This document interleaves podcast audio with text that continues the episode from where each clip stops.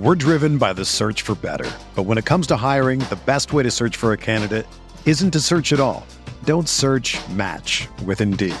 Indeed is your matching and hiring platform with over 350 million global monthly visitors, according to Indeed data, and a matching engine that helps you find quality candidates fast. Ditch the busy work. Use Indeed for scheduling, screening, and messaging so you can connect with candidates faster.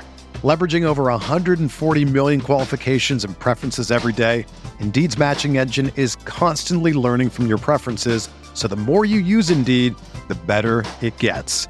Join more than 3.5 million businesses worldwide that use Indeed to hire great talent fast. And listeners of this show will get a $75 sponsored job credit to get your jobs more visibility at Indeed.com slash BlueWire. Just go to Indeed.com slash BlueWire right now and support our show by saying that you heard about Indeed on this podcast. That's Indeed.com slash BlueWire. Terms and conditions apply. Need to hire? You need Indeed. Another day is here, and you're ready for it. What to wear? Check. Breakfast, lunch, and dinner? Check. Planning for what's next and how to save for it? That's where Bank of America can help. For your financial to-dos, Bank of America has experts ready to help get you closer to your goals. Get started at one of our local financial centers or 24-7 in our mobile banking app. Find a location near you at bankofamerica.com slash talk to us. What would you like the power to do? Mobile banking requires downloading the app and is only available for select devices. Message and data rates may apply. Bank of America and a member FDIC. Before we jump into the show, want to let you know that Devonta Freeman signed with the Giants. Midway through the show, we discuss it at the end. Hit the time codes, the time stamps in the video if you want to go up to that right away. We do talk about the waiver wire at the beginning, sort of antiquated at this point, but hey, we do re up at the end and all of my waiver wire rankings and rankings are all updated in the description of this video, and you can always find them up on DK Playbook and DKNation.com. All right, let's get to the show. Experience. Experience. Experience.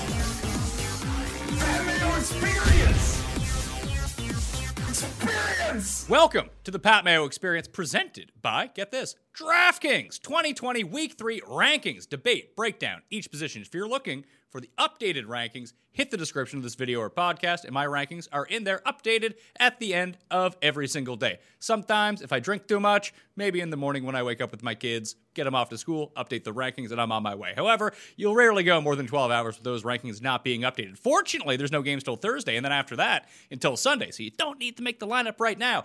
And my rankings, as you're going to see in the show, are going to be debated by Jake Ciely from theathletic.com. So they might change as the show goes along. I'll make sure those updates are reflected on dknation.com. Remember to go check those out. Also, remember to smash the like button for the video and give me your one must play at running back who's outside of the top 20 for week three. I'm very curious because there's a lot of guys like in a 20 players stretch where, yeah, you could definitely fire them up, but you could definitely make the case the other way at the same time. You're like, I don't want a fucking part of these people. Also, if you're listening to the audio podcast, please rate the Pat Mayo Experience five stars. Feeling generous, leave a five star review as well. The review, I mean, it's be like, hey, I like this show. Boom. Really goes a long way into helping people discover the show. Telling friends, also another way you can do that. And hey, maybe you should tell your friends about paying, playing in the Pat Mayo Experience DraftKings Listeners League. $15 to play, no rake, three max entry. Link is in the description of the video and podcast. I always tell people, check out that description of the video and podcast. A lot of stuff hidden down there, some Easter eggs for the people, just like getting a discount at FTN Daily and FTNFantasy.com. Use all the tools, use all the projections, the cornerback, wide receiver matchups. If you're limited on time and you play more than $10 a week, either betting or on DraftKings, you might want to go check that out. Use code Mayo, uh, and the links are in the description of that as well. FTNDaily.com, FTNFantasy.com com. Check it out. Jake Ciely from theathletic.com on the line. I saw I do the the Sunday morning show with Brad Evans at 10 a.m. Eastern on Mayo Media Network. Subscribe, by the way. You are live from 11 till 12:30 on Sunday on The Athletic as well. So eh, we don't have completely comp- or or competing shows, but it's getting pretty close. It's close, but say that's you can jump from one to the other. So you can start with you, come over to me. By the way, I'm gone at 12. They do stuff after that, but I'm off to update the rankings for how I do things. And I, as you can see, already with this waivers this week, I haven't been getting, I didn't get to style my hair for you today. Is that why you're wearing a hat? I just assumed you were losing your hair. No, I, unfortunately, I, I don't think I'll ever be losing my hair because my grandfather at 92 when he passed away had a full head, and my dad's 60 and change, and he still has a full head. I don't really know because people always used to say it's your mother's side, like your mother's father. That's Yeah. how it works out. I don't know if that's true or not. I think that's just something people say.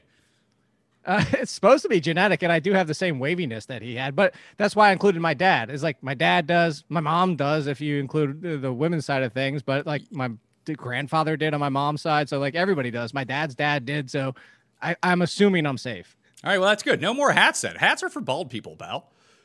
I, I, this is are for also people that were scrambling for time. All right, that's fair. Let's talk waiver. Blame Londo. Blame Londo. We normally do a video real quickly after your show. And it's usually like it's the seven ten minute. It's he's like the the Nando and Jakey show. Yay. Like we do that, but he has a call today, so he moved it to before this. So it's actually Nando's fault. Ah, blame Nando. Nando Di Fino, we blame you for all of this. Let's talk He said hi, waivers. by the way. What's that?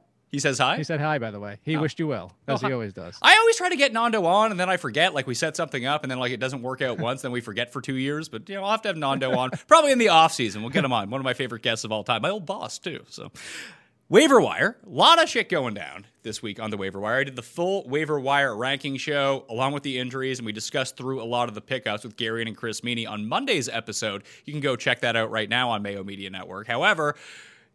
Stuff has changed since then. We now know that Christian McCaffrey is probably going to be out four to six weeks. Barkley is officially done for the year. Courtland Sutton's officially done for the year. Uh, did you have a lean on the Dion Lewis, Mike Davis, Darrell Henderson, Josh Kelley type situation? Like, here's my kind of thought on the matter is that you can go blow your budget on Dion Lewis if you have to. And it's 40 60 to work out. It's probably not going to work out in your favor, but you might have to do it just in case he is the guy, which I don't think that he's necessarily going to be the guy. Obviously, you go get him, but like to spend all your fab bucks to make sure you get him, I would say only if you're completely desperate. I would probably rather take Mike Davis for four weeks and see how that works out, or pick up Josh Kelley because I think that, you know, Justin Jackson's probably not going to get his job back. Uh, and regardless if it's Tyrod or if it's uh, Justin Ebale, that Josh Kelley looks like he's going to be the primary goal line back for the Chargers. And Henderson just looked good. We talked about Henderson a bunch. Maybe it, his week one performance uh, had a lot to do with the fact that he was dealing with an ailing hamstring. Like all of those guys, you can kind of throw them in the bucket. I do like Mike Davis, though. I think that he's going to be the guy. I, I think he'll definitely be the guy too. Uh, my concern with Dion Lewis is that Wayne Gallman was supposed to be the guy before the season, and Wayne Gallman still sounds like the guy because he was inactive because Gallman doesn't play special teams and Dion Lewis does, and that's really what it came down to. Is the Giants weren't going to have three active running backs on game day because you don't need that with Saquon Barkley. Obviously, if Saquon stays healthy, so I think that's the big factor here. But also, that being said. Dion Lewis should be more involved with the passing game. And so far this season, the Giants are the pass happiest team in the league, which is crazy. Almost 70% of their plays are passes so far. So again, that would lean towards Dion Lewis be the more trustworthy one. But I'm concerned, as you said, the 40 60 to work out, it might be 60 40 Gallman. And Lewis kind of has that Nyheim Hines value where most weeks you should be fine. But what if the Giants eventually have a lead at some point, or maybe the game slowed down and like Philip Rivers just did last week, is there's not a lot of passes going to the running backs. So I would still go Lewis, but I wouldn't ignore Gallman. Uh, to your point, though, I would ignore both and go get McKinnon, even if it's temporary, because at least know that his value is secure. And I, I love Henderson. You know this, Pat. We've talked about this for two years now that I love the talent. If Cam Akers is out there, though, I don't love him just because Cam Akers, there's all three. It's Sean McVay. It's a full blown committee at this point. If something clears up, I would love Henderson, but I just don't feel like if Malcolm Brown, Akers, and Henderson are all involved, I don't think it's going to be anybody more than maybe 50% of the touches. Yeah, that's tough. And it looks like Akers and Brown are both on track to play this weekend at Buffalo. So Which is crazy for Akers. The Yeah. separated car- cartilage in your like ribs. Doesn't that sound re- like really painful? It does. I mean, I the only bone I, I think I've actually I broke my orbital bone when I've you know had the shit kicked out of me before. But I, once remember uh. I once uh, was doing crowd surfing at a Smashing Pumpkins concert, and I got dropped on the guardrail in the front row and like cracked my Oh. ribs. Not great. Not great times uh, for old Pat Mayo. The rest of Wait, the wait. what were you doing at a Smashing Pumpkins concert? I think it was like 2003. No, it was before that. And what were you crowd surfing to? You can't be crowd surfing to tonight. Tonight. That's not. So what the hell are you crowd surfing? I believe to? it was Bullet with Butterfly Wings. I don't really remember. Okay. I was uh, kind of out of it at the time. Uh, it was at like a. Sma- one, 1979 was their other big hit. it was Smashing Pumpkins, Foo Fighters, someone else, someone else, and someone else. It was like a touring festival that ended up coming through. Anyway, um, in terms of Lewis, I guess the one to look out for, and your boy Emery Hunt at the Athletic uh, kind of shouted this out. Rod Smith is on the practice roster Yep. for the Giants. Jason Garrett obviously now involved with the Giants. Rod Smith, former Cowboy, maybe he knows the offensive system a little bit that they're trying to play. I'm not saying go pick up Rod Smith, but if he somehow gets himself into this mix, I wouldn't be super stunned. I wouldn't be super stunned if I'm in a 14, 16 team league if you want your dart throw because a lot of these other guys are already taken, including like a McKinnon already. You can. Uh, The only thing with Rod Smith is now I kind of liken it to the Rams situation is even if he ends up surprising and being the guy, I, I- feel like all three of them are going to be involved now because there is no Saquon Barkley. So even if Gallman ends up third and Rod Smith is number one, Lewis still kind of settles into that role where he's going to be involved in the passing game. So it's just it feels gross. And, honestly, again, I go back to the bigger thing here is again, it's the pass happiest team in the league, and that's against two tough opponents so far. It gets easier, but I don't know if that's going to change how they throw. Yeah, it's a really difficult situation. Like, would you blow your budget if you lost Saquon or you lost McCaffrey? Would you blow your budget on Dion Lewis? I don't think I would. No, I would go for Mike Davis, even though it's only potentially three, four weeks. Uh, you would think the Panthers would kind of say, "Hey, we just saw what Saquon happened last year, and that he came back too soon, and he wasn't effective till late in the year. We're a young rebuilding team. Like, let's keep McCaffrey healthy." You would think they would go that route, but McCaffrey said he sees it as a challenge, just like Saquon did last year. And if he comes back and it's only three weeks, but with Mike Davis, you know what you're getting for those three weeks. So I would say he's the one to blow your budget and your number one spot. But you know, if you're super deep at running back already, I would immediately try to trade him. Like I would still go get Davis, but I would immediately try to trade him because somebody's desperate right now. Yeah, I actually have had a few conversations. I have Mike Davis. Uh, one of the strategies that we talked about before the year was draft other people's handcuffs, uh, especially of the guys that Right. you know could step into that role. So I just have Mike Davis on a bunch of rosters uh, from that. Uh, my team's not off to a super hot start. Thanks, Michael Thomas and Kenny Golladay. Not doing so great. but at the same time, like I think McCaffrey owners and the Barkley owners, for that matter, have come after me about Mike Davis. Like even the Barkley owners feel more confident in Mike Davis right now as a potential fill-in. Like they don't want to go spend ninety percent of their fab budget on Dion Lewis. Although Dion Lewis might be the might end up being the better play if he ends up securing this job and ha- having it all year. Like he's a fringe top ten running back. Just no one really expects that to happen. Yeah, and, and that's really what the issue here is. And unfortunately, it kind of feels like by necessity, a lot of people are going to have to go after these guys. And McKinnon's even a temporary situation. It- although it is Shanahan, I mean, Mostert might come back and McKinnon Oh, if, so if you think maybe- that Jerick McKinnon is outscoring Jeff Wilson this week, just don't don't even think about that. Like and full, wait, wait, wait, are you basing that on if Nick Mullens or uh, Garoppolo plays, or are you just saying that straight out? Period. I'm just saying that straight up. Like everyone's going to be in on McKinnon Oh, this no. week, myself included, and then all of a sudden we're going to get to the goal line. It's going to be three touchdowns for him or Jersrick. Here's here's the good thing is uh, similar to the Giants being the pass happiest. It, the Garoppolo, if plays, he's actually throwing to running backs more than anybody, including Rivers so far this year. So, Well, do you think, do you think that's a pro- do you think that's a product of? I mean, the offense is obviously going to be the same as it has been the first Yeah, two weeks. no wide it- receivers. I it's a- where you're going. Yeah, it's a product of no one in the receiving game, but that hasn't changed. No, it hasn't. De- Deebo's still not back till next week, so we're still okay. And Kittle might not play again, even though Jordan Reed was like a plug and play smash. Like I wasn't even expecting that. We hadn't seen Jordan Reed. It's kind of the AJ Green situation. Well, it's kind of weird with Jordan Reed. I think he only played 26% of the offensive snaps. Yet Yeah. somehow he had seven targets and like touchdowns. super low. well, it's because who else are they going to go to in the red zone? There's like if no Jordan Reed, that might have been a Kendrick Bourne game because there's just nobody to go to in the red red zone. Yeah, Bourne started picking it up late, but uh, he was a favor to Nick Mullens. Put it that way. Something to watch out for this week if Mullens ends up starting. Back this week potentially. But let's And you saw who just got signed, right? for the Niners. Blake Bortles. Oh yeah, Blake, Blake Bortles Blake Bortles went to Denver. Mohamed Sanu is probably going to play a bigger part with the Niners this week, I would assume. I would assume. I mean, he's got the fami- familiarity, but Shanahan. But this still also feels like just wait until Deebo gets back. Oh yeah, for sure. But then you have Sanu. I mean, Russell Gage stole his role in Atlanta of like wildcat quarterback. Maybe Oh. you can incorporate that in. Plus, I get my one nickname back. That's true. If he if, if he's active, then you're looking good. Let's talk running back rankings, though. So, the week two running back rankings, again, you can find all of the updated rankings in the description of this video and up on dknation.com. Likely in. This is going to be some like fudging here. So, if you look at my rankings, I have likely in. Those are guys that I, I have in the rankings. The guys that I have likely out are not in the rankings. You don't need to ask me questions about this. It's not that complicated. If there's out next to their name, they're definitely not in the rankings. But that's how the rankings are adjusted across all of the rankings. They're all kind of linked together. So if one guy sits at running back, maybe that means more opportunity at wide receiver for someone else. That's why they would appear to be higher in that sense. I just want to explain that once again so people are like, ah, you know how it is. Anyway, most people are pretty good about it. They understand. Some people are just like, and that's how it goes. Likely, Can it- I go "Arr, arr, arr," because Daryl only has one L? Can I do that? yeah, sure. Yeah, sorry. I spelled Daryl Williams wrong. No, I just I, I I was thinking you were gonna be like I don't effing care because I know you don't care about spelling. I, I don't. Uh, you know who I'm talking about. Likely in the Duke Johnson, hi ho Duke, Cam Akers with his ribs and Malcolm Brown with his finger all in the rankings. Likely out.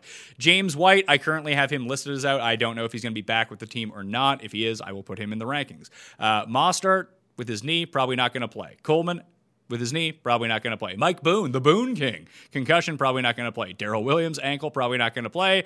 Darrynton Evans, your boy, hamstring, probably not going to play. Justin Jackson, his quad, probably not going to play. They might play, and if they do, I'll put them in the likely in section. For now, as we talk about these rankings, they're out. Philip Lindsay, Le'Veon Bell, Saquon Barkley, Christian McCaffrey, all out. That brings us to the rankings. Number one, Zeke at the Seahawks, Kamara, Henry, Aaron Jones, Miles Sanders, Dalvin Cook, Jonathan Taylor, Chris Carson, Josh Jacobs, and Mike Davis at number 10. That's followed down the list. Clyde Edwards Helaire at Baltimore on Monday evening. Nick Chubb, James Conner, James Robinson, Austin Ekeler, Joe Mixon, Kenyon Drake, Jerick McKinnon, Kareem Hunt, and Todd Gurley. That is my top 20. I'm feeling uh, a lot of bad vibes about Todd Gurley, man. Uh, if he wasn't able to do it against Dallas in that high scoring of a game, they're not passing to the running backs whatsoever, which is probably you know a fundamental good idea by the Falcons, passing down the field a lot. But I really thought they would get Gurley more involved in the passing game. Mm, I agree. And so something that I tweeted out yesterday for stat wise is very similar to what you were saying. So he had targets in the first week. He has, I think, two catches for one yard or something like that. But he had zero in week two, not even a target. And I said he's essentially turned into Sony Michel. I- Like, what's the difference? Uh, but not this year, Sony Michel, like two years ago, Sony Michel. Like, that's what you're hoping for is like some rushing touchdowns. But this is a passing offense, three wide receivers, including a tight end with Hayden Hurst. Somebody seemingly gets left out of every single week is Hurst week one, Julio week two. But Matt Ryan's just going to keep throwing. And as you mentioned, even if you include the others like Brian Hill and Ito and all that type of stuff, still very few targets going to the running back situation there. So I'm with you with the concerns. I think Todd Gurley deserves to be down in the low end RB2 conversation right there where you have. And I know you didn't say David Johnson yet, but I think that's a very fair spot for him going forward as he falls into there. My only issue with your ranking so far is Mike Davis feels aggressive for me, not because of Mike Davis. And I know he had the receptions, which looked really good, especially if you're half and full P- PR. But I would put him only three spots. I would behind him Edwards Helaire, Chubb, and Conner, trusted roles. And here's what it comes down to the Chargers defense Good. for what they did. Like, no, I know, but the all the injuries, I give that defense and Gus Bradley so much credit for what they did for basically the entirety of that game. Uh, they really held them in check. Uh, Mahomes took off late in that game, but they kept Edwards Helaire in check. They bottled up the backfield for much of the game. I'm not saying they're going to stop Mike Davis. I'm just saying between the trusted workload there and the Chargers giving me surprisingly confidence that they can limit teams, I would just move them down three spots. So I guess my pushback on Mike Davis in this spot is going to be the reception total. Uh, I don't think he's going to have eight catches every single game, but I think with the way that this defense is constructed, the offensive line not holding the best for Teddy Roosevelt in this spot, and I do think that they're going to be passing a lot, which means he's going to have to get the ball out very quickly, which I think does mean a lot of DJ Moore. Uh, it means a lot of Mike Davis in this game. I think this particular setup where the Chargers are able to generate so much pressure will actually funnel a lot of targets to him. I can see not having the trust in Mike Davis, and maybe they activate Reggie Bonnafon off the practice squad, and it's like a split, and you're absolutely fucked. Like that could happen. Uh, I'm not going to pretend like Or use more Curtis Samuel. like with Shenault and Yeah. Robert Woods. Actually, more like Shenault. Shenault's getting three or four carries a week. But I, I'm not too concerned about three, four carries a week. Like, that's fine. Like, if I don't think that Davis is just going to step in and play 99% of the snaps like McCaffrey was. I'm projecting him more in like the 70, 75 range. But as long as he Right. gets the goal line work, he's predominantly on the field. I think in this matchup, it would make him a top 10 back. And only because I don't love the rest of it. Like, Chubb against Washington, like, it really does feel like Chubb's either going to have a bonanza game or not a good game at all. So I kind of have to hedge with my ranking of him. Like I I am putting in some downside with him. And this Washington defense, like, still pretty good. I, just because they didn't win last week doesn't mean they're not good. Uh, they still you know, got a ton of pressure on Kyler Murray. The front seven is still very good. That this could be more of a Kareem Hunt game depending on what the score is. See, well, that's where I was going to go to. The score is uh, the team's still not very good, so this should be a Cleveland Browns win. And in that case, I'm yeah, but it's let's So- not pretend like the Browns are super great too. No, they're not. But if you're talking about the fact, like, look, just what happened last week, the points being there, and it was all Chubb, and then Hunt didn't get Hunt got his later on because the Bengals kept pace. Uh, Like, yeah, that's what I'm going here is like, do the footballs keep pace like the Bengals did because the Browns defense isn't any good? Well, that comes down to Haskins, who Haskins has pretty much been like the Ryan Tannehill without the touchdowns. It's like low volume, less efficient. Tyler McLaurin is the only guy. So, do they keep pace? I don't know if they have the firepower to keep pace. And I'm not talking about another 30 plus points, but even, I mean, even this team getting 20 plus is feels like a good week for them. So I understand that. Again, we're nitpicking here. I'm just saying if somebody picks up Mike Davis and has the choice, I, I think the biggest one that I'm coming down to here is you could probably have the conversation on your team right now. Like a lot of teams probably have Edwards Helaire, probably have Chubb, and don't even have Davis, probably aren't number one in the waiver priority, probably aren't stressing Mike Davis. But the James Conner, Mike Davis situation, I'm still going Conner. They went right back to him. Mike Tomlin proved again it's James Conner. Hmm. Every time he's healthy, he is the guy. So I would I would trust James Conner more. I agree with you in the passing game, but I, I would just trust James Conner more. Okay, I'm going to keep Davis at number 10. I do like Davis, but maybe I should move up Clyde Edwards Helaire. I don't know. But Josh Jacobs is someone I want to talk about for a second. Uh, it's funny, when I faded him on DraftKings in week one, the whole point was, well, he needs at least two touchdowns to really burn me here if my other guys perform where they should. He, he scored three touchdowns. What I really should have done, and he wasn't on the main slate, obviously, was faded him in week two because everything I needed from him in week one, he did in week two. He piled up 25 carries, like didn't break 100 yards, only had three receptions. Like it wasn't a very good fantasy game. Now, if he ends up getting two of those touches from the one and gets in, it's a fantastic game. So the opportunity is going to be there, but it's just sometimes weird how that kind of variance ends up working. It's like people are talking about like trading Derrick Henry this week because he like had a bad game against Jacksonville. Like he still had 84 yards on 25 carries. Like that's the important number. Yeah. The 25 carries. It just so happened Jacksonville sold out to stop him and didn't bother to cover anyone in the passing game. So if that's going to be the case, yeah, it's going to hurt his value. I wouldn't expect that every single time by uh, teams just leaving receivers open in the end zone uh, or just being like, yeah, John Smith, and just let him run. He can't catch. Like maybe they'll figure out that he can catch. That's something that can happen. But with Jacobs, even against Carolina, the very perceived like worst run defense in the league, not a very high yards per carry. Also, not a very high yards per carry against the Saints either. Like he's not breaking off big ones. He's just getting a lot of volume right now. Yeah, I think, but that's the, the appeal is similar to what you just mentioned with Derrick Henry. Is he's Derrick Henry with some receiving game value, and honestly, uh, like I know this doesn't matter because it didn't matter in the end of things because he didn't get the touchdown, but he kind of actually did get that touchdown because he was laying on the Yeah. defender when he fumbled it and reached over. But that being said, you know that went doesn't matter, didn't happen. Essentially, nobody's going to remember it in history. Uh, but I have no problem with Jacobs. Uh, like the Derrick Henry, I love too. Is as you said, I would go try and buy low right now with people panicking against the Vikings defense, which trades new. We talked about it last week. It's a new system and it's new players, and they haven't been able to do anything yet. And Barkley's barking. That's something. So uh, she's she's upset about the Minnesota Vikings defense. Uh, Derrick Henry is is a great option here. Uh, The Vikings defense looks piss poor so far.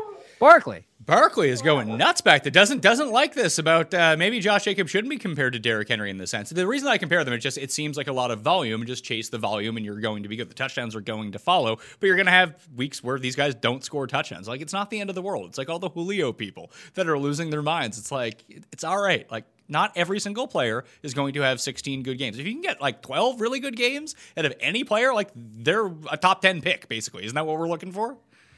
That's what I said about Austin Ekeler after week one. If you told me 20 touches for Austin Ekeler, which he got again, and everybody's panicking about Austin Ekeler because Josh Kelley got involved, like, okay, so Austin Ekeler's a fringe RB1. So what? Like, you just to what your point is, everybody's not going to be Christian McCaffrey, who's now hurt, and not everybody's going to be Ezekiel Elliott. There's a reason these are the top four or five picks. There's a reason these guys are so few and far between. Enjoy what you get. Like, everybody let's look at the opposite, Pat. Everybody's losing their damn minds and like throwing their pants in the air for Aaron Jones. Aaron Jones is the uh, Amari Cooper of running backs. Yes, he just scores a billion touchdowns, but now it'll be like three weeks of single digit points until he does it again.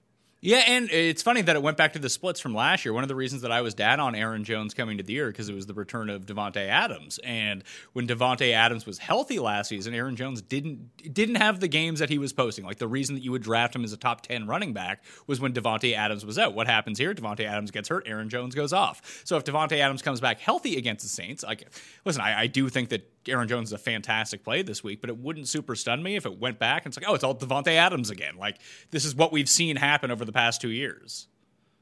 Yeah, if Davante Adams is 100%, I think that's part of the reason too. Is that yes. even before he came out, he looked to be yeah less than 100%. Um, I will push back on Ekeler though. Like I'm not feeling Ekeler at all. Uh, it's really troubling to me. Now, I think that having Herbert is in the game is much better for him, as we saw for even even Kelley as well in his receiving game prowess, which isn't great by any means. But I have Austin Ekeler at 15, like a mid tier number two here. But I do worry that like when they do get in close inside the five yard line, like Ekeler doesn't have a touch yet in that sense. And Joshua Kelley's primarily the one on the field. And if it is Herbert, Herbert also not afraid to call his own number from in close too. So I just worry about his overall upside. I think that his floor is going to be very stable, but he might have to do it himself from longer out, which is somewhat problematic from time to time. You want to get a few of those easy scores along the way.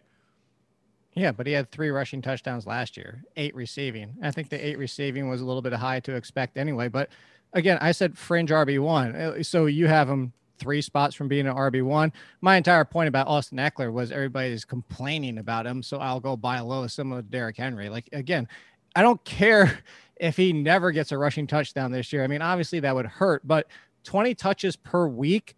I want any running back that's getting 20 touches per week. I want Joe Mixon. I know it's annoying when Giovani Bernard is in there in two minute mornings or two minute, I should say, offense.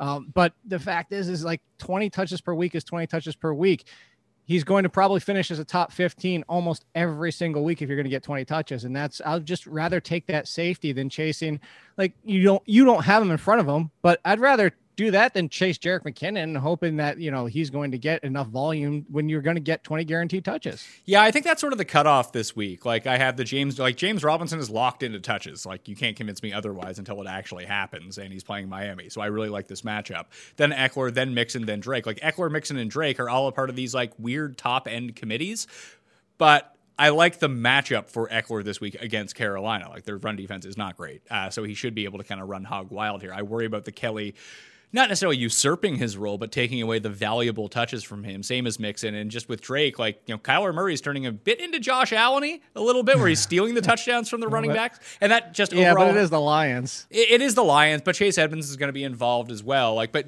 Drake is almost in the Ekeler category right now. He's getting his like 16 to 20 touches every single week. He just hasn't done what you want with them yet. And eventually that's going to come around if you keep getting this sort of opportunity. I do think there's a line of demarcation after Drake into McKinnon because I really don't know about McKinnon, but I have no Coleman ranked. I have no Colonel Mostert ranked. So it's going to be McKinnon, it's going to be Jeff Wilson.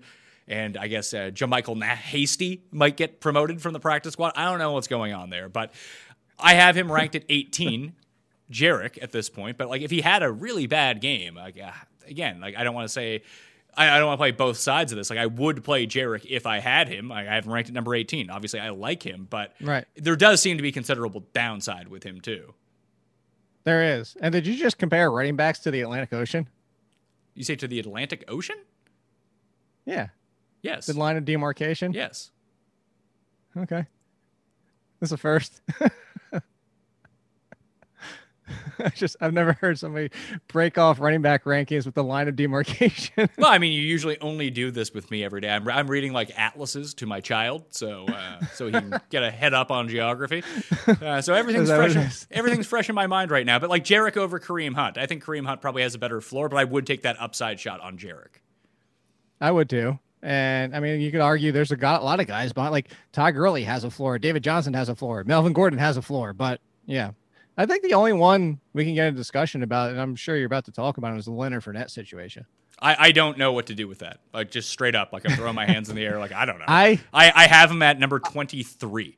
right, and I'll look. This is one of those situations where you don't have to, but if it's my team and I'm doing it personally, I'll take it on the chin by putting Leonard Fournette higher. I would play Leonard Fournette over Todd Gurley at this point because at least from my view, and I think a lot of people's view, and again, you don't have to agree, but Bruce Arians was looking for a reason to pull Ronald Jones. That fumble wasn't 100% his fault, yet they blamed it on Ronald Jones, said it was all his fault. And then from that point on in the game, five touches for Ronald Jones, 14 for Leonard Fournette. He was he was waiting to yank him from the roll.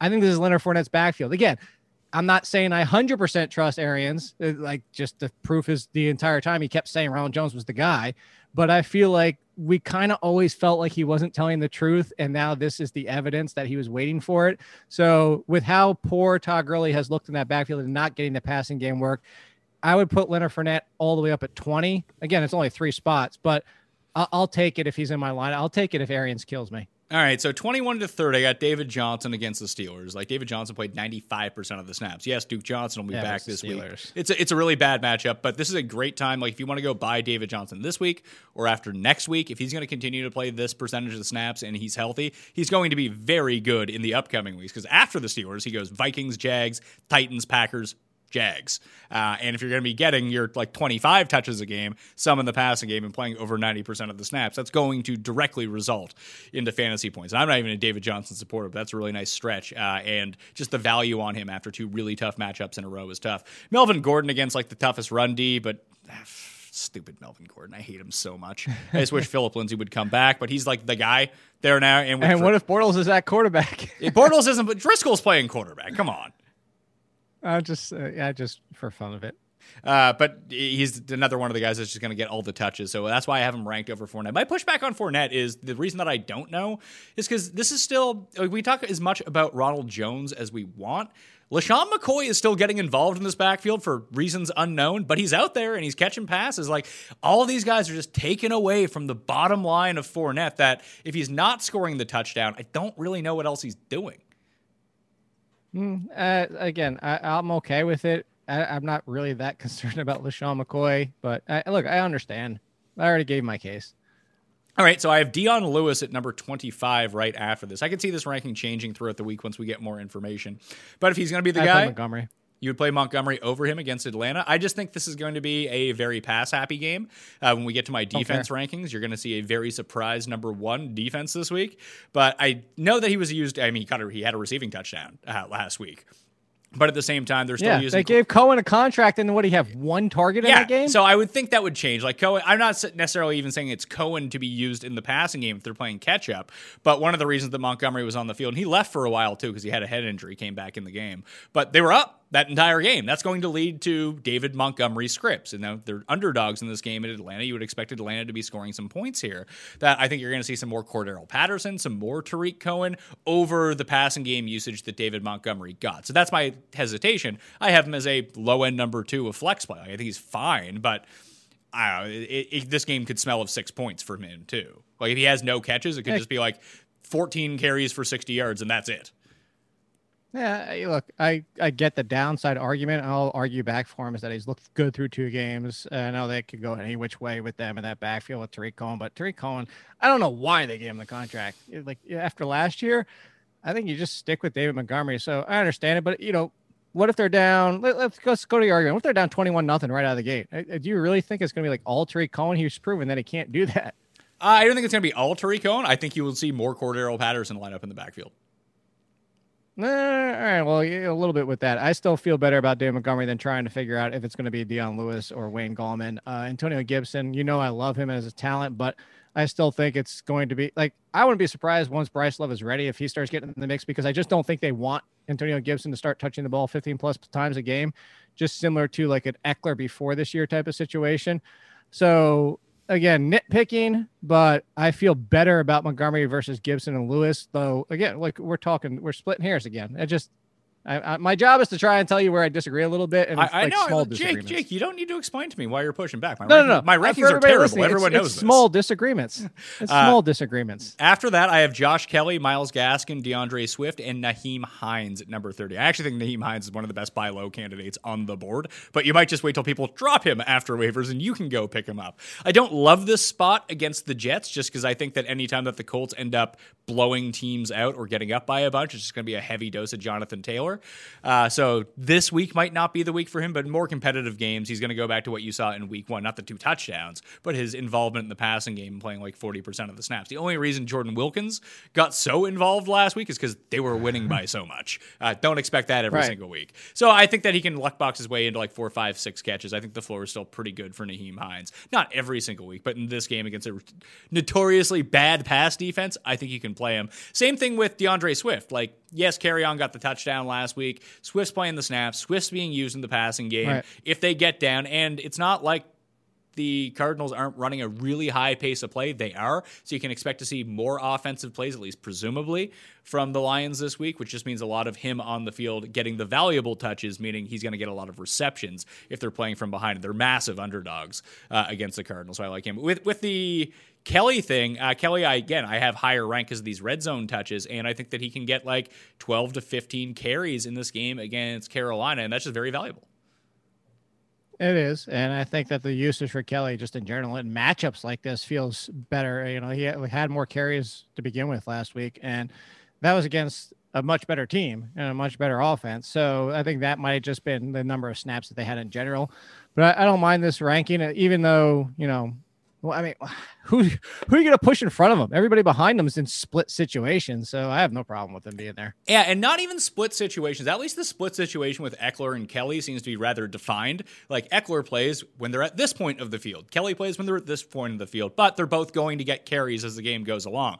When we get to 31 to 40, like it's just unknown situations of it could be any random week, any random score anywhere on the field, like different guys are on the field. And which is smart from a real life perspective to keep, you know, the defenses on their toes to keep other teams guessing. But from a fantasy perspective, it's a fucking headache. Uh, 31, J.K. Dobbins against the Chief. Mark Ingram has been guest ranked at number 32. Darrell Henderson, Devin Singletary, Malcolm Brown, Zack Moss. Like, all these guys are on the same fucking teams. Tarik Cohen, Sex Rex, uh, Jeff Wilson Jr., who I really do think is going to steal a touchdown, uh, and Sony Michel. Like, Shelly Michelle sucks, and Cam is now stealing all of his touchdowns, so that's not great. But with the Ravens backfield, like if Gus Edwards had the most touches in this backfield this week, yeah, that, that could definitely happen. He played 31% last week. Uh, Lucifer Nah. himself played in the 40s. Like Edwards and Dobbins played the same amount of snaps last week. Like that's just not good news for anyone. No, but Edwards was all mop up duty, so that's really what it comes down to. So, like, it, uh, the thing is, is where you have them though, Dobbins and guest rank. Like, I'm not even gonna complain. I thought Ingram would be a slightly higher guest rank after what he did last week, because Dobbins didn't see a lot of work until the second half, and in addition to it, and then Gus Edwards, as I mentioned, got all of it essentially in the fourth quarter. So I'm not worried about Gus Edwards, but I think where we have him, this is going to be the situation going forward: is Dobbins or Ingram week the interesting thing was that Dobbins got nothing until the second half. So we could listen to the team, we could see what happens, and you can try and play it every single week, or you could just try and sell high on Mark Ingram right now and get the hell away from it. Or people are still excited about Dobbins, go sell him too. Just get you should have stayed away from this backfield as as much as possible. Think Burkhead is going to do anything here? the Raiders like surprisingly okay, but their defense is horrendous. But I feel like they get no pressure. It's really weird. So If- does that mean If Cam's just James gonna- White doesn't return, If yeah, if James and these rankings don't have James White in them. right? That's why I was saying, yeah, that's a fair spot, but I mean, that's where you want him is in that Jeff Wilson stealing a touchdown, Tarik Cohen being used more this week because the Falcons play catch up or playing catch up against the Falcons. Uh, you know what? The Zack Moss actually would be the one that would slide back behind these guys because the concern with Zack Moss, and you talked about last week for the matchup, it was that hey, if they have a lead, he'll be the guy. But he wasn't even really much the guy even when it was tied. It was Singletary, and then he's not getting used in the passing game much at all either. So you put all that together against the Rams, who are stout, not one of the worst matchups in the league, but decent against the run, which seems like a Singletary game because I don't expect them to have the lead So I, I feels like Zack Moss might just be left out again this week. Potentially, I mean, the Bills are favored in that game. They're expected to win, at least by Vegas, by Whoa, more, by more they're than the field. favored? Yeah, they're favored by three and a half points, I believe. Really? Paul, what's the spread in that game? No, I'm asking. Oh, you asked Paul. I think it's down to two. It's down to It two. They are favored in the game, though. That's just shocking to me. Like I like the Bills, but wow. Yeah, Bills That's- at home. that's West surprising. West Coast team coming east for an early game, and the Bills have looked really good despite the Uh, fact so, they played okay, yeah, so absolute the cupcakes to Bills are start the ho- year. No, I was thinking. I was thinking this was in Los Angeles. So like, so three points is home field advantage. So they're technically, if it's down to two, they're technically in a neutral field down by one. Well, I So, mean, every okay, field, but every right. but every field's a neutral field now. it is. But I'm saying, doesn't Vegas bake? It's usually average three points for home field advantage. I like, think uh, average. It's kind of that's just more like narrative talk than actually what happens. Is that like is is that a baseball unwritten rule? Yeah, a little bit. I mean, if they're Mm. like there are certain home crowds, and the Bills would be a home crowd that would give you a, a point, point and a half advantage on the spread. But Wait, wait, are they no a fans. home crowd? Are they just a parking lot crowd? No, they're a great home crowd. I mean, I, I've been to the tailgate and Okay. been to Bills games. Like Okay. it is fired up in there. I just wasn't sure if it was like parking lot only. I wasn't sure if like even twenty percent of those people never even make it in the stadium. Uh, they don't make it into the stadium, but man, most people do. They're just not allowed in because they're too drunk. Fun party though. I'll, I'll give them that. Uh, any Broke other too many tables. Yeah. Any other running backs you want to talk about from down here? Like, if we get more word on the Gallman situation with Lewis, or if Rod Smith is active, like I'll change those guys up. But I don't Yeah. really see anyone else down here. Mm, Nah, there's not really much else down here to even mess around with. I mean, like the, the the Dolphins situation. I said if you want to go Gaskin in the waiver column, that's fine, but I would avoid this at all costs. I mean, wonderful Jordan Howard is five carries for four yards and a touchdown. Woo, yay! But you know, that's there's nothing really down here. Like Chris Thompson is pretty pretty much left out unless they're passing a lot, and even then, it's all wide receivers. I think this is just, just telling that we're in week three, and you already get down to the 40s, and it's like, oh. Yeah. Well, injuries, man. It'll it'll get you. Injuries and committees never fun. Wide receiver rankings for week three half point PPR. Likely in, I have Davante Adams, Will Fuller, DJ Chark, Chris Godwin, and Kenny Golladay. Likely out, I have Michael Thomas, Sterling Shepard, Sammy Watkins, Breshad Perriman, Chris Hogan, Jamison Crowder, so all the Jets, AJ Brown, and Alshon Jeffery out for sure, as we kind of know right now, Parris Campbell and Courtland Sutton. Leading to the rankings, DeAndre Hopkins, number one. I have DeAndre or De- Davante Adams as playing, so I put him in the rankings. He's number two. Allen Robinson is about to go bananas at some point, so I'm just going to say this is the week when they have to throw a ton. Uh, number three, Lockett, Godwin, DK Metcalf, Julio, Mike Evans, Calvin Ridley, Tyreek Hill. Into my guy, High T, scoring McLaurin, Jules Edelman, Keenan Allen. That's assuming Herbert is playing, by the way, and not Tyrod. Tyler Boyd, Amari Cooper, Kenny Golladay, Adam Thielen, Juju, Marquise Brown, DJ Moore at number 20. Can you make the case for me? Because I was thinking about doing this that Diontae Johnson should be higher than Juju. Mm, you can certainly make the case he's getting the volume over Juju Smith Schuster. So I haven't yet done my rankings, so I haven't looked at the matchups for the Houston Texans secondary. I think that might come into play going forward because the big thing, look, here's what we know Juju Smith Schuster, like Michael Thomas, like other kind of guys, Keenan Allen, the big slot. That means not outside all the time, and not every corner drops down and will play that position. So Diontae Johnson plays outside. If he gets some more slot work, actually, I don't even know if the slots percentages for Juju Smith Schuster pull that up too. But those, these are, I- I say all that. I don't know the answer right now. Uh, Like these are the things you look into for Diontae Johnson. Right now, he's getting the volume, and you can make the case. But before I do my rankings for week three, like these are kind of things I would look at to see who would get the more projected target volume.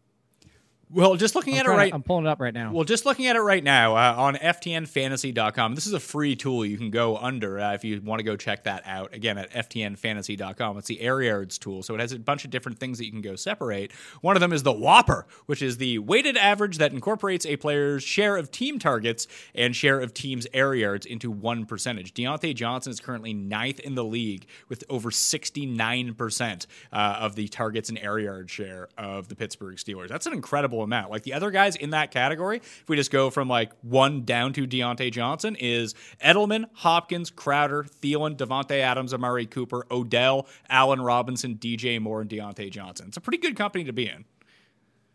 It certainly is. And I just pulled it up while I was looking. Uh, 13.9% slot for Diontae Johnson, um, significantly higher. 90. oh, wait, let me go back to it. Juju Smith Schuster, 72% in the slot. So, like I said, where I would go next is looking at the Houston matchup and seeing who plays the slot most. And so you got Bradley Roby outside, who just did a really good job. Hargreaves outside, and Eric Murray plays the slot. Eric Murray is kind of there.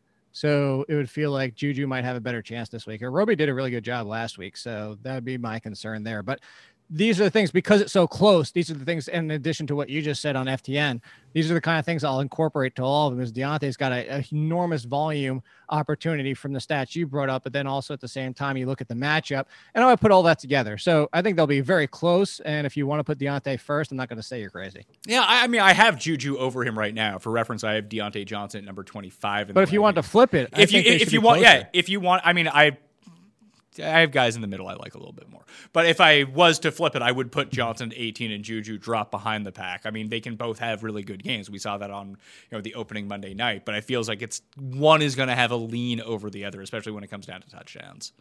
Can, can, can we circle back to one thing though? You kind of did. You said it without saying it. You basically said, which you know, I hate this argument. You just you said Allen Robinson was due without saying Allen Robinson was due. He is due. Like I, I mean, if we talk about due in a no such thing. I mean, there's due in a perspective of what was it, what has been his opportunity so far versus results. That's one of the great things about air yards. When you look at So them, you like- regression. It's not necessarily regression. It's just what is the opportunity, and maybe the opportunity isn't as much as the stats make it out to be. But I just look at the opportunity from his own team. He's obviously leading in targets. Uh, he has 27 through two games, only 13 receptions for 181 Right. yards for Allen Robinson. This is going to be the primo matchup that he gets solely because Atlanta's gonna score points on the Bears. At least I project them to score a lot of points on the Bears, which means Mitch Trubisky's going to have to drop back and pass like 40 to 50 times in this game. And if that's going to be the case, and they're not throwing to Anthony Miller anymore. Like when you just look at the overall, I mentioned that the you know the 69% air yards plus targets for the team share for Diontae Johnson. Allen Robinson's at over 71%, like through volume alone. That's why I say that he's due. Like these op- unrealized opportunities that he has should really come to fruition this week. Everything's kind of pointing that way. Right. So yeah. Okay. So positive regression if people want to throw, even though regression means both. But yeah, I just, I, it's a personal thing. I just hate it's due. That's like the people in baseball. Like he's oh over 30. He's due for a hit. No, he's not. Every single hit's a different adventure by itself. No, disagree. So 21 to 30, Robert Woods, he's due. DeVante Parker at 22, he's due against Jacksonville. DJ Chark definitely due. He's at number 23. Cooper Kupp, I don't know if he's due or not, but he could be due, so he's at number 24. Diontae Johnson, Stefon Diggs, Jarvis Landry, Corey Davis, Michael Gallup, and Marv Jones against the Cardinals. The funny thing about Marvin Is he Jones. due? Oh, he's due. no, he, he was due last week. That's why he got the touchdown after week one. Uh, but Marvin Jones's target share, air yards, anything doesn't change whether Golladay's in or out. It's really weird. It's all the same. And actually, it was a little bit concerning. I know we're not talking tight ends, is the fact that TJ Hockenson's only getting like 13, 14% of the targets without Golladay. Like, I, I don't understand why Stafford loves throwing to Cephus and Marvin Hall and all anybody else on this team besides like his best weapons. It kind of feels a little Drew Brees like. Yeah, well, I mean, non-noodle arm Drew Brees, but I get your point. Exactly. Well, to go, that includes Marvin Jones. It's like he just doesn't. It's not like any given week he's gonna be like, "Yep, this guy is the best. He's just obliterating the defense. I'm gonna give him 25 targets." Like that's just he's gonna throw it around to everybody no matter what.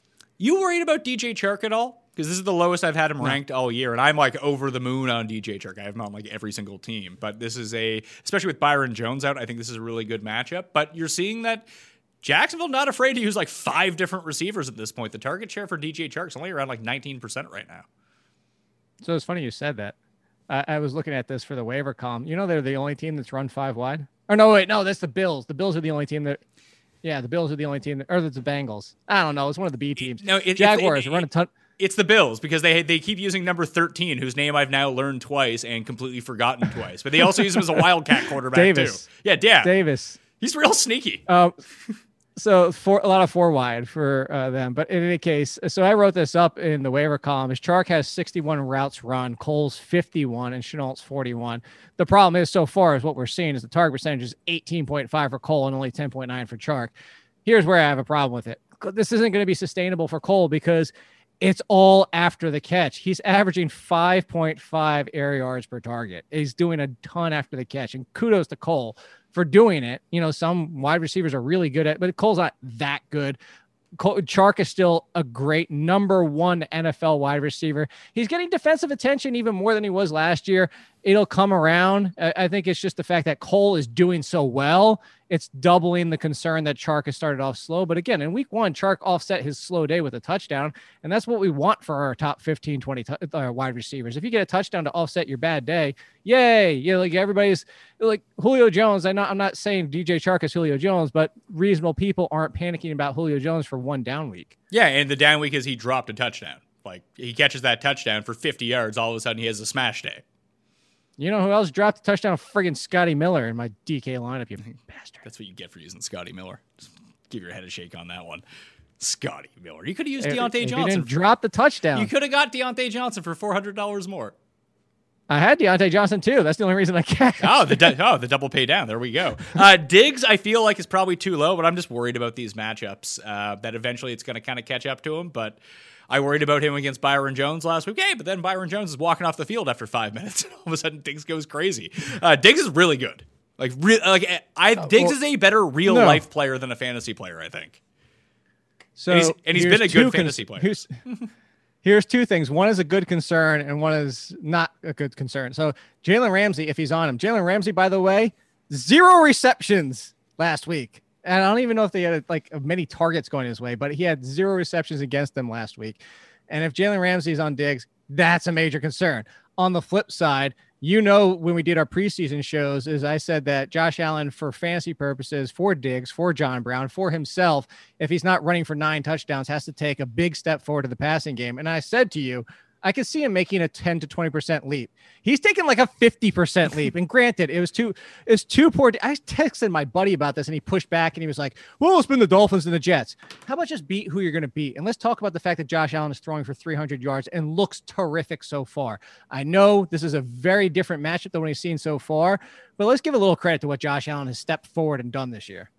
I completely agree. Listen, man, you don't need to sell me on Josh Allen, and but I don't think anyone saw this leap. Actually, there's a lot of Josh No. Allen MVP tickets out there, but I don't think this is the way they thought he would be doing it. No, that was But- odds based. but th- but this has been really like it's and it's been great for both John Brown and him. Um, but I don't know. Something worries me about this just a That's, little that's bit. That's the thing. I was I was more on John Brown because I said John Brown's going to be able to feast on number two corners. I wasn't expecting Diggs to see this kind of. I thought Diggs and uh, like I'll be honest, at the beginning of the year, I thought Diggs and John Brown were going to finish very close to each other at the end of the year. we have a Diggs bet. I really should have written all these down. I forget all of our bets at this point. But Cam Newton being the leading rusher on the Patriots, I might win that one. I, we agreed on that one. Oh yeah, that's right. I bet that against someone else. I see. I, this is the problem. I, the only one I vividly remember is my Cardinals versus Lions bet against Cust, and they're playing this week, which is really fun. So that could be a, uh big well, factor. I mean, that's you remember all the cussed ones. Who did he? He, he killed somebody in line. Was it Parris Campbell? Parris Campbell, hurt? yeah, su- super sleeper of the week. Parris Campbell out forever. Uh, Thirty-one to thirty-one to forty. I got Traquan, Robbie Anderson. That one I can be. I'm, the more I think about it, the lower he should probably be at this point against those two good corners. But CeeDee Lamb, Allen Lazard. Time out. Because you just mentioned Traquan. I remember your tweet from last night with, with Tim. Where he's like, I told you I was drafting Emmanuel Sanders. yeah, there you go. No, uh, the tweet was the Tim text was, "You all laughed at me when I when I drafted Emmanuel Sanders. Who's laughing now?" And he just he had nothing. Had one catch. You are still. Yeah. Yeah. Anyway, continue. The Traquan thing made me remember that because, you know, I was very high on Tra. I won that bet with everybody last week. How about that? Yeah. So Traquan, Robbie Anderson, CeeDee Lamb, Allen Lazard, Golden Tate against the Niners uh, with no Shepard. It's looking more like Tate's going to be the one who's going to have the safest floor at least every week. This, even though the Niners are still banged up, still a pretty tough matchup uh, for Slayton. Slayton's fine. I have him at 44, but Hil- uh, Golden Tate, T.Y. Hilton, Brandin Cooks, Odell, John Brown, DeSean Jackson, A.J. Green. I have at 40 and 41. Then you have Russell Gage, Jerry Jeudy, Slayton, Michael Pittman, Preston Williams, Marquez Valdes, Scantling, Will Fuller, and N'Keal Harry, Mike Williams. The two guys. So there are three guys, and this is probably more of a DraftKings thing than like your season long because you're looking for consistency in season long. But for GPPs this week on DraftKings, T.Y. Hilton, DeSean Jackson and AJ Green are just three guys that no one wants to play. But if you go look at the unrealized air yards, everyone's just talking about how AJ Green is washed up. He's second in the league in air yards right now. I don't know if he's going to get slayed or not this week, but the Phillies defense just doesn't look very good. DeSean Jackson has almost 500 air yards this year and 156 receiving yards. Uh, the Bengals defense, not good. I could see him going crazy in this game. Not banking on him going crazy, but I could see this being a very high upside game for DeSean. Same as T.Y. Hilton. that sounded like you want to keep going. No, I, I, don't disagree. I don't disagree with anything you just said. Uh, the one I went mm, on it was the Golden Tate with Darius Slayton. I would include Darius Slayton in this mix, and I actually feel better about Darius Slayton because the one thing so far, and maybe it's because still no Sherman, but the 49ers are giving up a lot of big plays to speedy downfield wide receivers, and it's Darius Slayton who plays that. And Darius Slayton is the only player on the Giants who's even averaging double digit air yards per target. So I would play Slayton before I play Tate, although I agree Tate has a terrific floor. Uh, I'm playing Slayton, and for all those names that you just mentioned on DK, I could.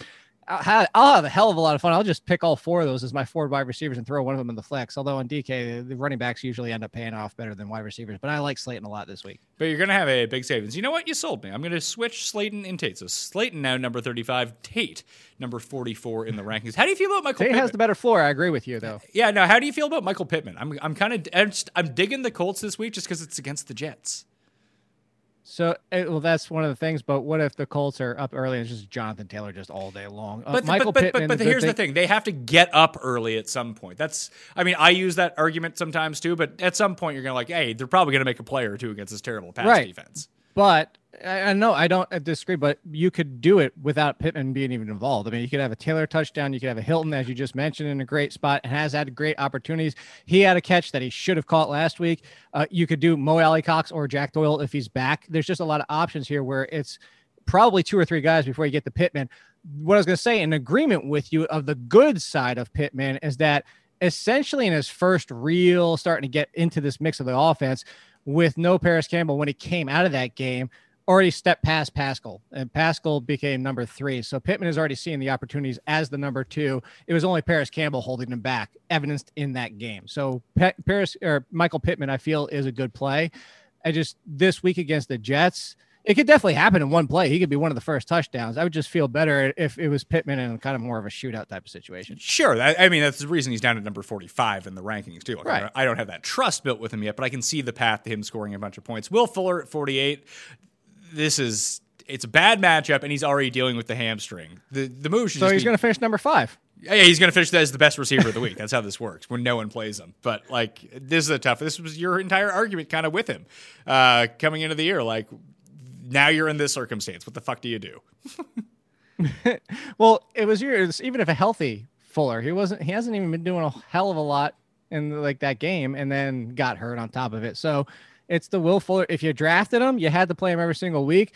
It was the Amari Cooper before last year. If you want Amari Cooper as your number three before last year, that's fine because then you can afford to sit him and mix and match. Will Fuller, people who drafted him as their number two or three wide receiver this year, I'm not being like, oh, you know, whatever, haha, look at me. But that was your own fault. Like now you have to play him every single week. And it's likely that if you have Fuller, you probably drafting him as your number two or three might not even have the wide receiver depth to be able to sit him.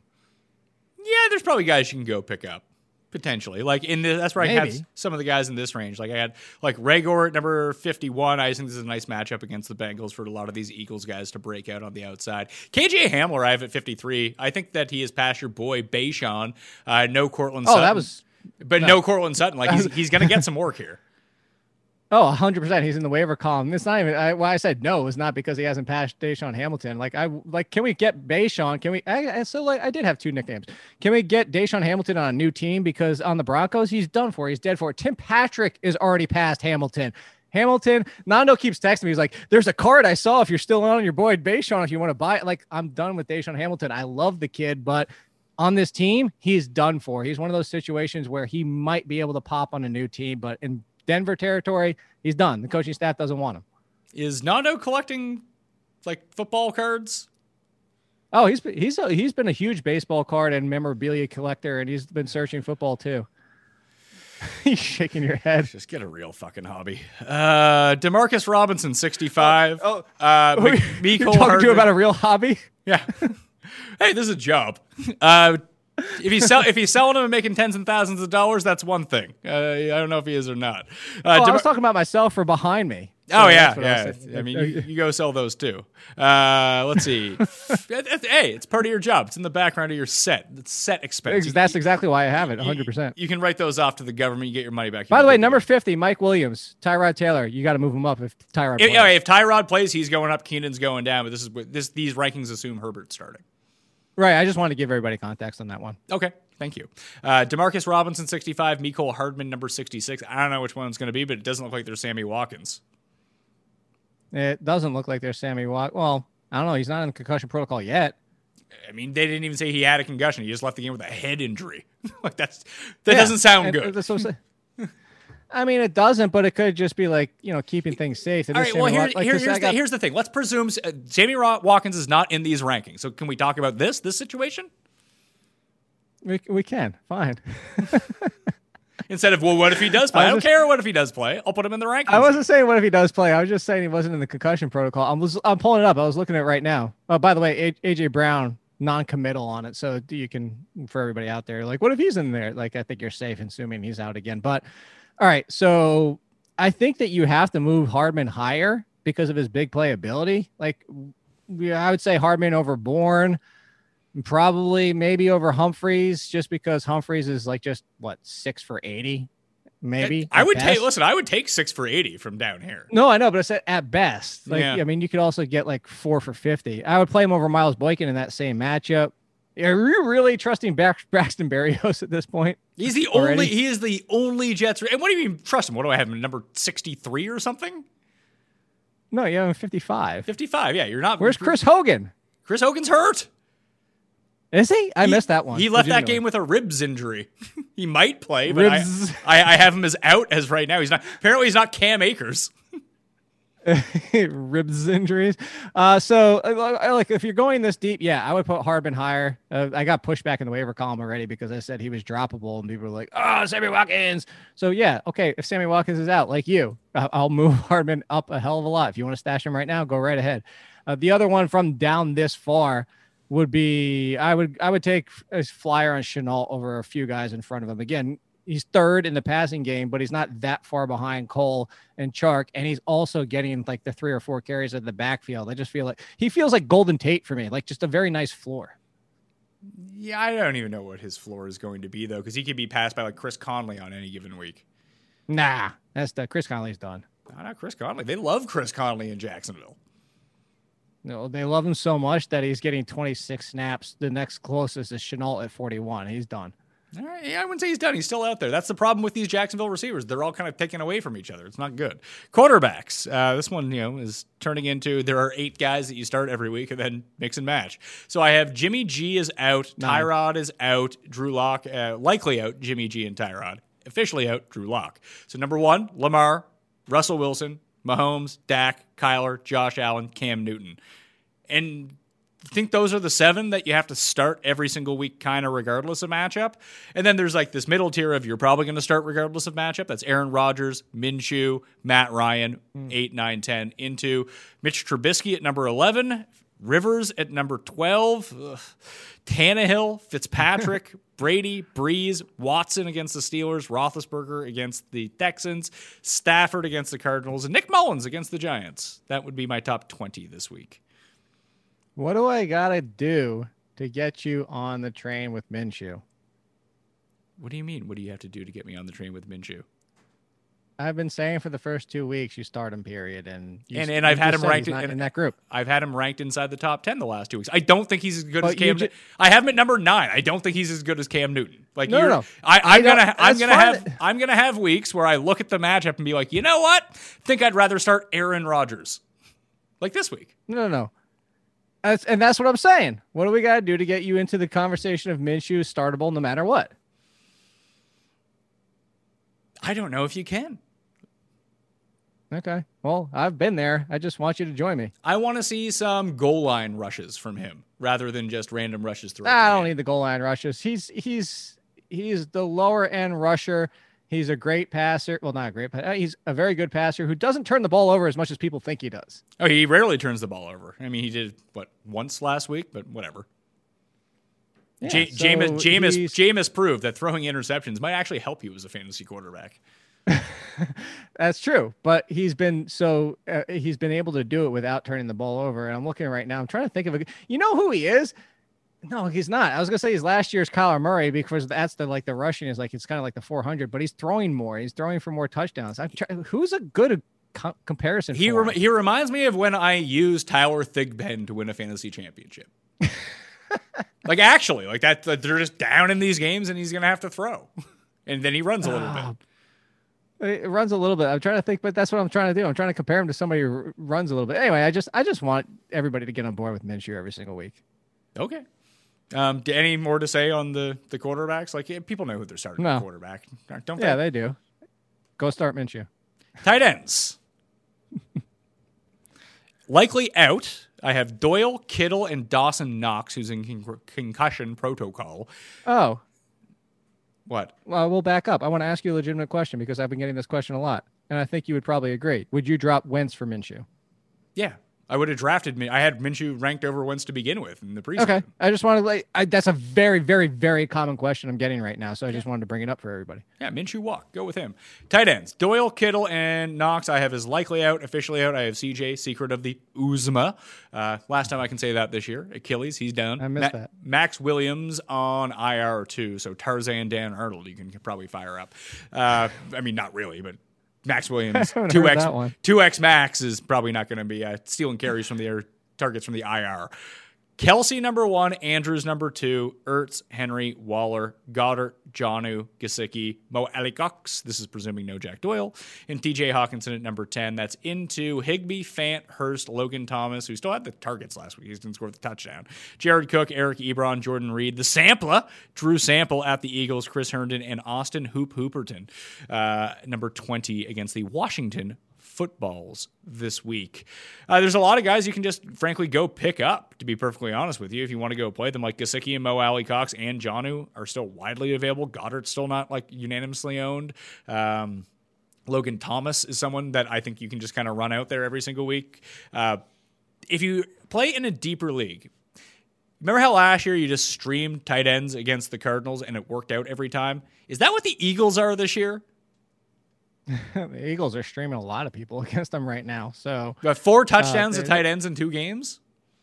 It, it- I mean, it looks that way so far. I mean, the, and on the flip side, you know, these things change quickly. Like Arizona's not the cake matchup they were last year, where it was even who like unknown people are going to score against them. Same thing for the Giants. The Giants do the first two games, and it's mostly because the Giants have been just been so susceptible to everything else. It's like, why do you need the tight end? Uh, and I bring that up for the say that Logan Thomas against the Browns, I'd feel better about Jordan Reed against the Giants, even though, like I just said, like Ebron didn't do a whole lot. Uh, we all are talking about Jimmy Graham that didn't do a whole lot last week, but Jordan Reed immediately stepped in. And yes, the snap count you mentioned earlier was extremely low, but I would feel better about him than Logan Thomas. But that's nitpicking here. But so far, to go back to your point about the Eagles, they do feel like somebody to go after. And Drew Sample, as soon as he took over for your secret of the Uzomah guy, is he was involved a lot, mostly because we're talking about a rookie and to play into that narrative of like they trust, they want a tight end they can trust. But also, uh, this is something to go for the analytics based people out there. I tweeted this one out too is that if you look at the difference between on target and catchable passes for the layman's, and I'm not trying to talk down to the audience because I was surprised people asked me this, but the difference between on target is you hit the spot. You can be on target with a defender in front of the wide receiver. That's still on target, but that makes it uncatchable. So the difference is Joe Burrow is actually top five in throwing on target, but he's bottom five at catchable passes. That's a rookie for you. That's explaining what the difference, the struggles so far AJ Green are. But what makes it easier is hitting a slot guy like Boyd and hitting your tight end. So all that being said is why that I think that Drew Sample is a decent streamer. Okay, yeah, and he's what he's like hundred percent available. But the problem is like when you look up these other guys, like the like I mentioned, the John Ooze, the Gesicki's, probably on competitive leagues, but like one of these guys is also probably available too. Probably sitting out there. I mean, some people dropped Hayden Hurst after week one just too quickly. Uh, people they like haven't got enough. I'm trying to see. Yeah, Mo Alie-Cox is probably still out there in a whole bunch of leagues.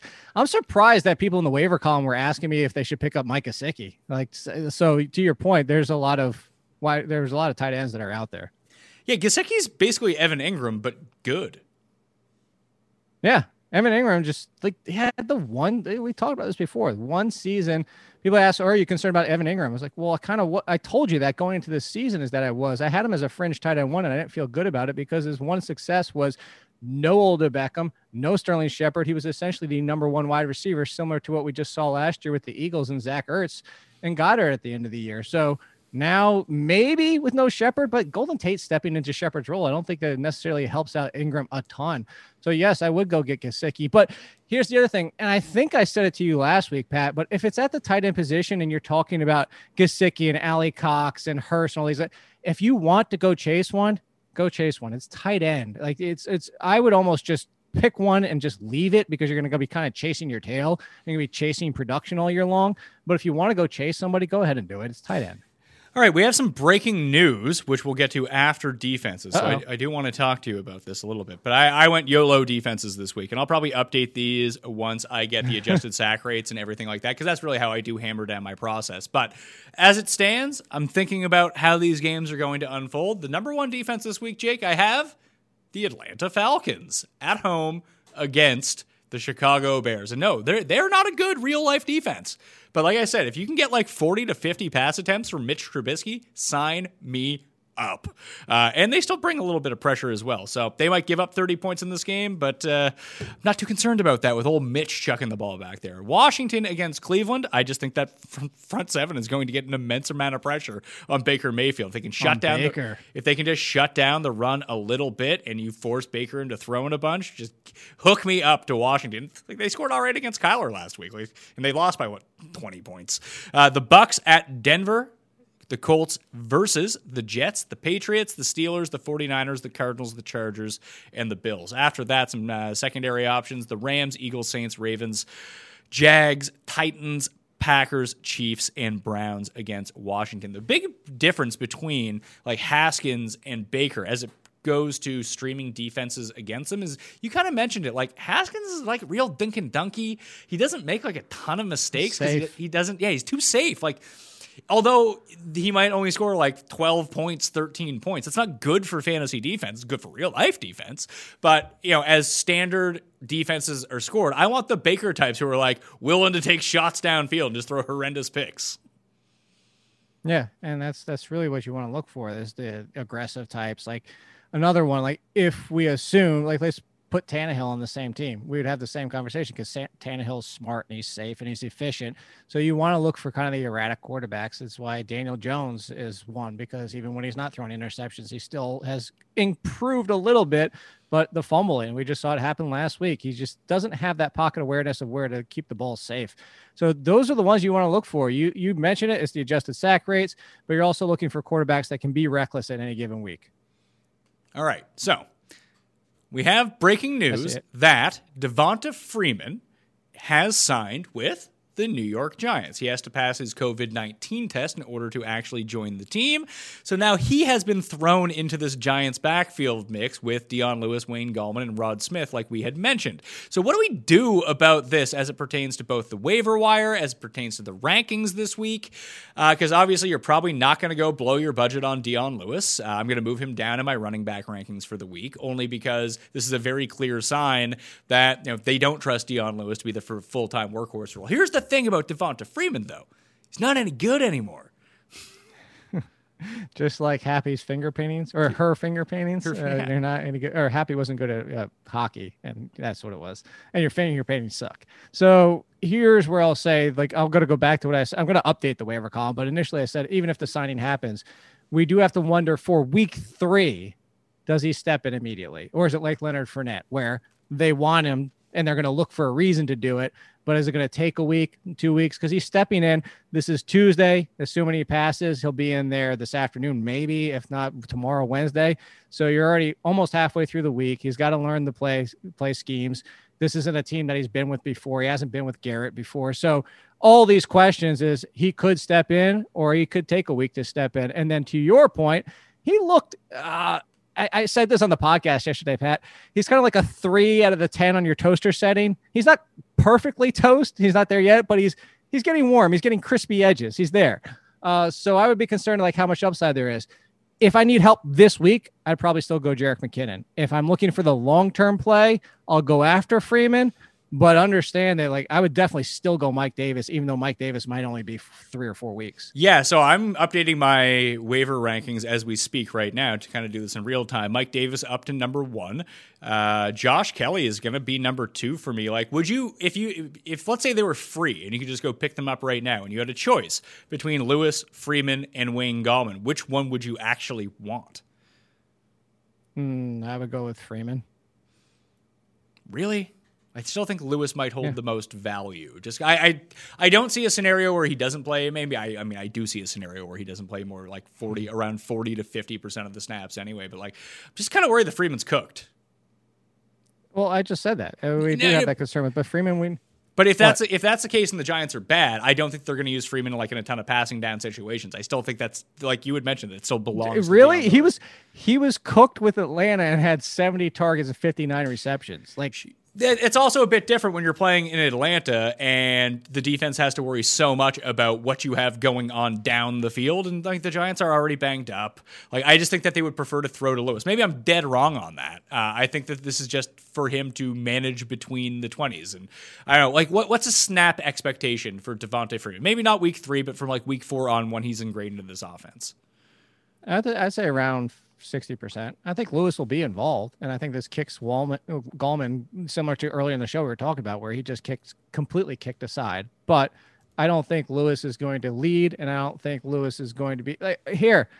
It's this Nyheim Hines situation. I referenced it earlier. I think Dion Lewis will be involved, but there'll be some weeks where they don't need him. And that's my concern with Dion Lewis.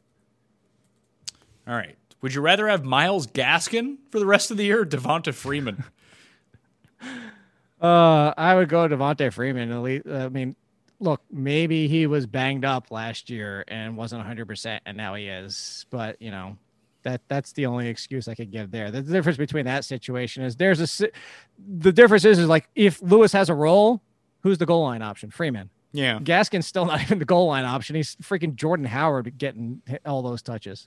So the updated waiver wire rankings at running back, and I'll update the running back rankings for week three once I get a bit more information on the role that Freeman's going to play if he passes the COVID test and everything. There's no reason to update them now, then have him be like, oh, yeah, he's not playing. And then me be like, oh, great. Now I guess I have to go change it back to what it was. I'll wait for information on that. But for the waiver wire rankings, those pertain to Tuesday evening. Mike Davis, Josh Kelley, Darrell Henderson, Jerick McKinnon, Devonta Freeman, Chase Edmonds, Myles Gaskin, Dion Lewis, on Johnson, Frank Gore. Those are going to be my top 10. And realistically, the top five are really the only ones you would want to go out and get, I would think. Yeah, I think that's fair. Uh, I have Kelley as somebody that you should have picked up by now, and he ranks in front of everybody. Uh, but Mike Davis, yeah, the McKinnon situation. So uh, the only one, I'll, again, I'll go back to Darrell Henderson. If one of Akers or Malcolm Brown were to be out, then yeah, I, I would like Darrell Henderson more. But if they're both playing, I would push him down. I would actually go. I, would, I hate it, but I would go Devonta Freeman before him. And I like I like Darrell Henderson ten times more talent wise. No, I think I on my roster, I think I would just rather have Darrell Henderson than Devonta Freeman. To be perfectly well, that's fine. It depends on your construction too. Yeah, like do you need someone to play this week, or do you just need a running back on your roster who could be good? Even next week, yeah. Yeah. Yeah. Darrell Henderson could take over by the eighth, ninth week and be a, a game changer for you. Devonta Freeman could have the job next week and still just be Devonta Freeman. All right. Jake Ciely. You can check out my waiver rankings in the description of this video or up on dknation.com. Exactly the same with my rankings at each position. I actually just updated my waiver wire rankings and I'll update them again on Tuesday evening if we get more news on any injuries or any sort of signing. So pay attention to that as we go forward. Uh, Jake, where can people find you besides theathletic.com this week?